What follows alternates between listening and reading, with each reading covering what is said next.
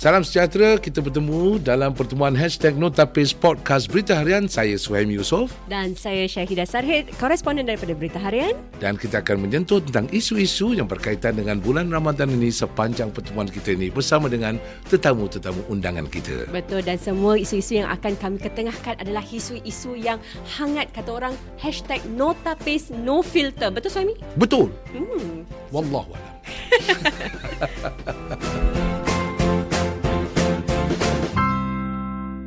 Baiklah, salam sejahtera semuanya. Kita bertemu sekali lagi dalam hashtag Notapis. Kita akan bercakap tentang uh, ujung-ujung bulan Ramadan. Hmm. One last push ataupun bukan maksudnya untuk uh, mengeluarkan melahirkan anak ya. so, nak cakap ustaz tak ustaz tak ada pengalaman. Tak ada. Dia tengok isteri ada. Tapi kita tak dapat rasa hmm. apa kaum wanita rasa. Betul. Ya, It's the susah. last push. Last very, push. Very cuba ceritakan, cuba ceritakan last push. Yang paling susah sekali tapi itu paling Ya. penting sekali. Ha, macam inilah one last Macam push. Ni? Betul tak Ustaz? Okey, Ha, jadi paling sebelum suka kita paling, paling Ah, penting. ah. Ni kira Ramadan one last push ke 10 akhir ta, 10 malam terakhir. Ah memang kita dengar perkara-perkara hmm. ini dibincangkan ada setengah yang memang mengamalkannya juga Ya. uh, tapi kita nak membezakan supaya amalan ni tidak menjadi satu amalan tradisi saja hmm. sebab tengok orang pergi kita pun pergi tengok Ya. opak pergi kita pun pergi lepas tu kita tak faham apa penat boring lah pak 10 malam terakhir kita orang nak lipat pasal apa kena ada special offer tau Hmm. baju-baju dia orang Itu yang promosi dia dah start eh. Lelong, Ah, lelong eh. Lelong. Lelong. Macam-macam macam-macam selebriti turun hmm. kat bazar tu habis. Mana, malam tu betul-betul malam pertembungan tau. Hmm. Antara Lailatul Lailatul Qadar dan Lailatul Bazar.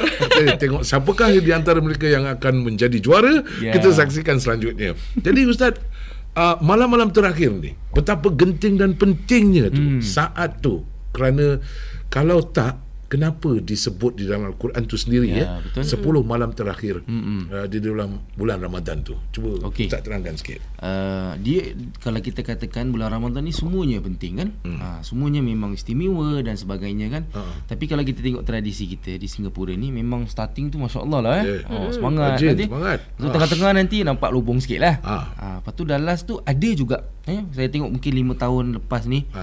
Alhamdulillah lah orang-orang kita dah Ada. mungkin ada kesedaran. Mm. Sebab dia tengok masjid-masjid 8 je kan. Lepas tu Betul. sempat lah pergi bazar. Ha. kan? Ha, cuma apa yang special daripada malam-malam terakhir ni sebab kita kalau tengok Nabi SAW kata akan ada kan, kan dan Al-Quran pun Allah katalah akan datangnya pada malam-malam terakhir dalam bulan Ramadan ni malam-malam ganjil. Mm-hmm. Dan di antara malam-malam ganjil ini ada malam yang istimewa di mana Allah SWT akan akan turun akan melihat hamba-hambanya dan sebagainya lah. Uh, dan akan ada malam yang lebih baik daripada seribu bulan. Ya. Ha. Hmm. Jadi kadang orang tanya, bila ni berlakunya ni ustaz? Hmm. Daripada uh, malam yang ke-21, Ya. 23, kan 25, 27 hmm. dan selainnya lah. Hmm. Ha. Cuma ada juga para para ulama memang kasih apa ni berikan banyak apa ni petanda-petanda eh. Okey malam-malam 27 kena kena selalu datang eh sebab Nabi kata malam 27 tu mungkin eh ada ada datang datangnya malam Lailatul Qadar. Hmm. Tapi kenapa tak dihadkan? Hmm. Sebab kita nak melatih diri kita untuk jangan pada satu hari je kita kita beramal. Hmm. Biarlah malam 10 tu kita rasakan keistimewaan dia ke 10-10 hari tu kita rasa. Hmm. Dan kita mungkin tak tahu Ya. hari yang pertama hari ganjil tu kita mungkin lemah, layu kan. Ya. Dan kita niat oh harap-haraplah hari ini mungkin hari Lailatul Qadar. Ya. Kan? Tapi kita punya ibadah tak banyak. Tiba-tiba hari ke-23 tu Allah turunkan Lailatul Qadar tapi kita dalam keadaan semangat. Mm-mm. Ha, jadi cantik lah kan. Hmm. Mungkin malam yang pertama tu kita tak semangat, kali cuncun memang bukan Lailatul Ya. Qadar. Kenapa malam ganjil eh? Malam, malam ganjil genap? sebab sebab Allah tu sukakan benda yang ganjil kan. Ha, Ya. Allah juga uh, bersifat ganjil kan. Ha. Ha. Dan ganjil tu menandakan uh, keagungan Allah Subhanahu Wa Taala. Ha. Jadi daripada malam-malam ganjil tu kita lihatlah Allah SWT suka pada benda yang ganjil kan. Dan Allah SWT pun suka dengan amalan-amalan yang ganjil. Sebab tu kita ada solat witir kan. Betul. Kita tutup amalan-amalan kita dengan solat witir. Sebab apa? Solat witir tu akan mengganjilkan amalan-amalan kita. Bila kita sebut ganjil ni maknanya dia extraordinary lah. Ha, dia kan? special sikit. Bukan strange lah. Ha. Sebab apa budak-budak sekarang ni maknul lah. Ha, ha, ada Kita dua orang kan makna. keturunan orang putih. Betul. Dia cakap banyak bahasa putih. Ah, betul, betul. Ah, dia bukan strange, Mm-mm. dia extraordinary. Dia, Jadi maknanya dia bila special sebut lah. eh. Special. Special. Ha, dia special. Ah, okey. Ha. Sama juga macam kat Al-Quran kita tengok. Kadang orang tanya Yes. bila saya ajar Quran kan orang tanya ustaz kenapa ada alif lam mim? Hmm. Kenapa ada Yasin, yasin Sad. kan? Ha, tapi kalau kita lihat daripada segi ilmu-ilmu Quran itulah meli, me, apa ni menunjukkan keagungan Quran itu sendiri. Hmm. Ha, sebab kalau buku-buku lain tak ada. Kan? Ya. Dan Allah SWT hanya yang mengetahui Betul. tentang maksud-maksud berikut. Betul. Ha, Saidah pun bila menulis laporan mana ada awak mulakan dengan AMD. Lepas tu pada satu hari mana ada orang buat macam tu kan? Tak pernah tak pun. Quran saja dia. Betul. Hmm, betul. Ha, tiba-tiba letak P, abjad P. Mana apa ni? Kan Kena komplain eh. Ada komplain ni. Ha, dah kena komplain nanti bos panggil awak. Saya dah awak tulis ni apa? Saya ikut teknik Al-Quran. Dia tak boleh. Okey. Jadi malam-malam ganjil, malam-malam terakhir ni Ya. uh, memang satu soalan yang di mana tak tahu bila. Uh, memang uh, kita Galakkan. disimpan tu sebagai ataupun digalakkan supaya kita tak tahu bila. Dan Dan supaya dia kita bila bila kita beramal tu biarlah apa ni ikhlas Stable, lah ikhlas. kan Ah, ah. ha, cuma kita dalam Betul, Islam betul. ni kita di, digalakkan untuk mengharapkan ya, ya. ha, kita Betul kena juga. ada pengharapan tu Ya. kena ada lah Kalau tidak 27 je turun-turun. Semua turun penuh. Cuma Ah, tu 27 dia kau dah tahu. Ha, Hari 25 tarikh dia. jangan harap lah. 26 jangan harap. 28 semua dah 24 standby. tak, tak ada. Okey. Hari-hari genap tak ada. Hari-hari genap tak ada. hari ni kena Betul. memang tak datang lah Ha. Dan uh, bila disebut ber- uh, lebih baik daripada seribu bulan tu. Mm-mm. Wow. Apa maksud dia tu? Ah, itu maksud dia uh, Allah SWT meletakkan apa ni martabat eh ataupun kita punya pahala ni Hmm. seakan-akan macam infinity gitulah Ah, Ah, okey. kita tak boleh nak nak meletakkan nilai di situ kan Ya betul. Ha, sebab kadang-kadang bila kita beramal ni ada orang dikira amalan dia. Hmm. Ha, oh kalau aku baca gini amalan aku gini gini gini gini. Ha, calculator. kan dia kira dia macam kira kan. Ha. Tapi kalau bayangkan kalau kita ni beramal satu hari tapi seakan-akan kita beramal macam serat apa se, se apa ni? Seribu Seribu bulan. tahun. Seribu Seribu bulan. bulan. Ha, Seribu seribu bulan. bulan kan. Okey. Ha, jadi Wow. Maknanya ha, banyaklah. Dalam satu bulan Ramadan tu, Hmm. kalau kita letak sebelah-sebelah lah. uh, sebelah dengan kalau boleh ada time machine kan. Kita bawa uh, seorang daripada kalangan umat Nabi Nuh dulu. Hmm. Umur 900 tahun. Yes, betul. Jadi macam ni kita kita umur berapa? Mana Tak kita sampai, saya eh? dah sampai umur gini ni kalau bandingkan dengan umat Nabi Nuh saya masih teenager tau. Saya masih baby Masih muda lagi. lah. Masih baby. Ya. Nabi Nuh berdakwah je 950 tahun. Ha, dan umat dia sendiri tu umur panjang-panjang. Jadi kalau nak ikut dari segi had umur kita tak boleh tak Bandingkan, boleh lah, tak boleh tanding lah kan. Jadi ini kira bonus lah. Bonus, yes. Wah, Ha. kira turbo turbo booster ni. 10 booster. malam terakhir tu adalah turbo booster untuk amalan kita. Ha, Dia sama juga macam kita solat dekat Masjidil Haram kan? Ya, ya. Hmm, Ah, sepuluh Masjidil ribu Haram kan. 100, 100 ribu kan? 100 Betul. Ah, Masjid Nabawi 10 ribu dan sebagainya kan? Itulah dia. Jangan pergi jauh-jauh waktu sembilan ke hotel. Ini pedas kaki sakit lah. Ini hashtag notapis ni. Nah. Tapi Mana ada jauh-jauh janji uh, saja je. Ah, ah. Dan dan uh, ada pula yang dekat depan hotel eh bila terpecah terpecah rak- apa ni Ah. saf tu pun dia tak Ya, perasan. Sian pula.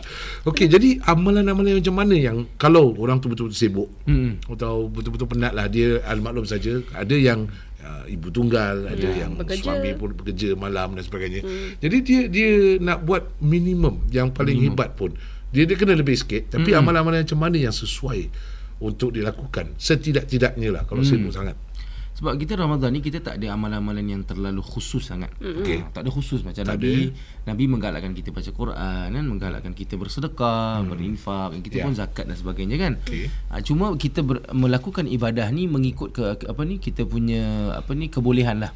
Ha, kadang-kadang bila kita ada niat oh aku nak solat sunat ni banyak. Ya. Kan nak nak solat mungkin 20 rakaat. Ha, tapi kita tak tak ada kemampuan nak buat macam itu. Jadi kita ambil 8 ya kan kita ambil 8 dan Okey. mungkin orang yang solat 8 tu keikhlasan dia mungkin ada yang lebih daripada orang solat 20 hmm. ha, solat 20 mungkin sebab kawan dia solat dan sebagainya lah kan ha. saya pernah ternampak ternampak video Hmm. uh, di mana mereka solat tarawih dalam masa 7 minit Ha. komen ustaz sebab Laju ni tu. menular dia perkara laju. Laju. ini bukan laju lagi Oh. saya rasa ni bukan tarawih ni train way bullet train tau oh, dia tunjuk dalam Hmm. Ya, video dan betul. pernah dilaporkan di berita juga di, Ya, di uh, siaran uh, langsung Yelah. berita tu komen popular ustaz kan bila, video bila, eh popular hmm. saya punya komen sebab saya pernah nampak depan mata benda tu Ah. kan ha, Oh, ya ke? ha, pernah nampak kira memang Yalah mungkin kesedaran kaum tu kan Ah. Kita mungkin tak tak boleh nak menghukum lah kan. Okey. Mungkin satu sebab mereka tak didedahkan tentang ilmu solat Okey. tu sendiri. Eh, kalau kita tengok solat tu di antara rukun-rukun dia dia kena ada tumak nina. Ha, tumak nina tu kena ada ketenangan kan.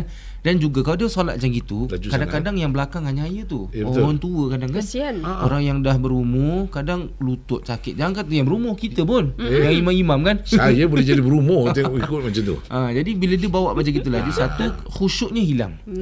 Dan objektif dan apa ni hikmah solat tu tak tak tercapai lah. Ha, jadi kita solat tu kan kita berbicara dan Okey. berinteraksi dengan Allah SWT kan. Ha.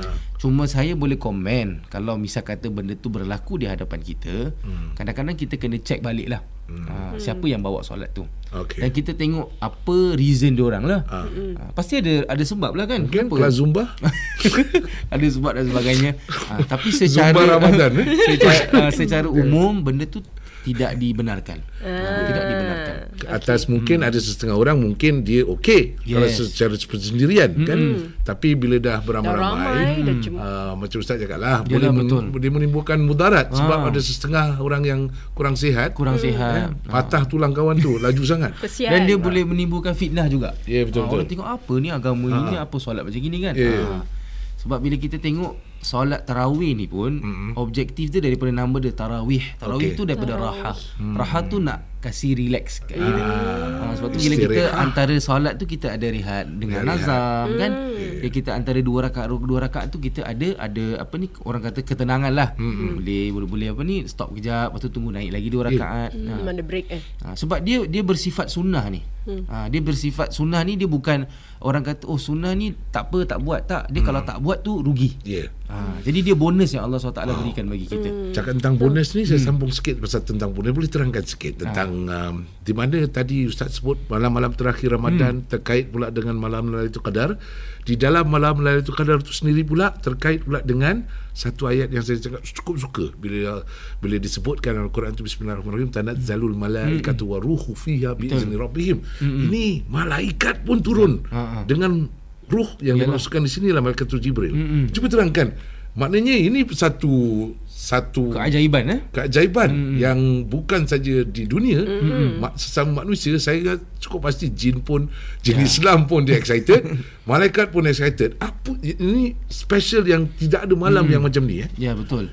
Jadi pada malam Lailatul Qadar tu kan yang di antara hari-hari yang malam yang ganjil tu kalau sekiranya malam tu memanglah malam Lailatul Qadar seperti mana eh Cik kata tadi dalam Al-Quran Allah SWT kata dalam surah Al-Qadar tu kan tanazzalul malaikatu warruhu fiha biizni rabbihim. Jadi akan turun eh akan turun pada malam itu malaikat-malaikat yang diarahkan Allah Subhanahu Wa Taala. Oh. Antaranya ketua malaikat itu malaikat Jibril itu sendiri. Hmm, kan dia, turun di kat bumi ni maksudnya dia turun tu atas arahan Allah atas suruhan Allah untuk untuk mengampunkan uh, apa ni Umat-umat. uh, untuk memilih umat-umat dan hamba-hamba Allah dan mengampunkan dosa mereka.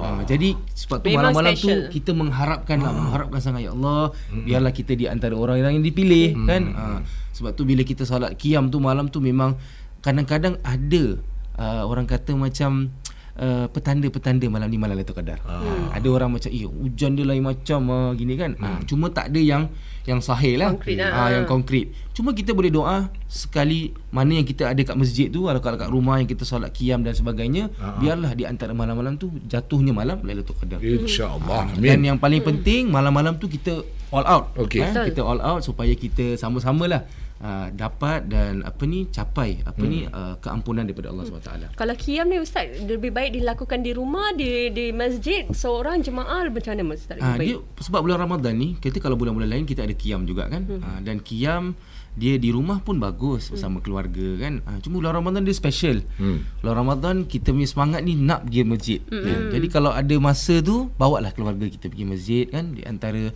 apa ni special kat masjid ni kita dapat solat jemaah hmm. kan dan dapat rasakan suasana tu. Suasana kalau dapat lagi macam imam dia bacaan dia Oh, masya-Allah kan. Ah, jadi suasana tu kita dapat silaturahim juga Ya, kan. ya. Ah, boleh jumpa dengan kawan-kawan, saudara mara. Ah, itu satu benda yang baik lah. Ah, tapi misal kata kalau mungkin malam tu hujan lebat, tak ada kenderaan, ah, tak ada kemampuan nak keluar dari rumah tu, teruskan saja di rumah. Ah, dan mungkin insya-Allah kalau keikhlasan kita tu lebih banyak dan kita lebih khusyuk, mungkin kita punya pahala pun sama seperti orang yang solat di masjid juga. Dan Betul, kalau boleh insyaAllah. Saya nak cadangkan Kalau pergi masjid tu Yang masjid Dah jumpa kawan Dah dapat ni semua Suasana dah seronok kan bawa sikit lah makanan potluck lah Betul. jangan kasi sebat masjid ni Betul. barang kan Ha, ha. masjid ber, pun- beras tak ha. cukup bawa potluck ramai-ramai kan sedap sikit kan Betul. Itu pun antara infak Bagus. juga betul, kan betul, betul. juga kan Beli Ah, buah betul. sikit. Ah. Ah, ah, betul idea yang baik betul betul betul sebab tahun lepas saya beli durian alamak orang lepas sahur makan durian Bau satu masjid. Okey. Uh, sebelum kita akhiri uh, hashtag notapis ni satu soalan notapis. Okey. Okey. Kalau tak dapat jawab pun tak apa ustaz sebab sampai hari ni pun kita cari jawapan dia tak jumpa. ah Uh, sementara kita ni digalakkan dan dengan ilmu insya-Allah kita dah faham mm. tentang penghujungnya Ramadan tu kita tunggukan malam-malam terakhir Ramadan. Mm. Ni malam tujuh lekor ni apa benda ni ustaz? malam lekor? tujuh Tujuh lekor. lekor. Saya pun first Itu- time dengar. Itu orang kampung punya kan? Yalah Tapi uh, bila bila kita Bila dengar dengar lagu tujuh. Pasal benda tu datang balik Bila Ha-ha. orang terdengar lagu kan Betul. Kadang-kadang anak muda sekarang pun tanya juga Ada yang yang nak tahu Kan di- saya, malam saya pun tujuh tak tahu ni sebenarnya Ah, orang muda Oh, sekarang je cuma tahu Ah, keropok apa? lekor je. Keropok lekor eh Jadi tak tahu tak tahu eh Ustaz, Tujuh lekor tak tahu eh Ah, jadi kalau tak tahu mari kita tukar lirik lagu tu sebab apa dia tak ada apa-apa tujuh lekor. Tak, tak, tak faham eh? Ha ah. Tak apalah. Yang penting jangan habiskan kerupuk lekor sebab orang lain pun nak sahur. Terima kasih banyak okey okey sama-sama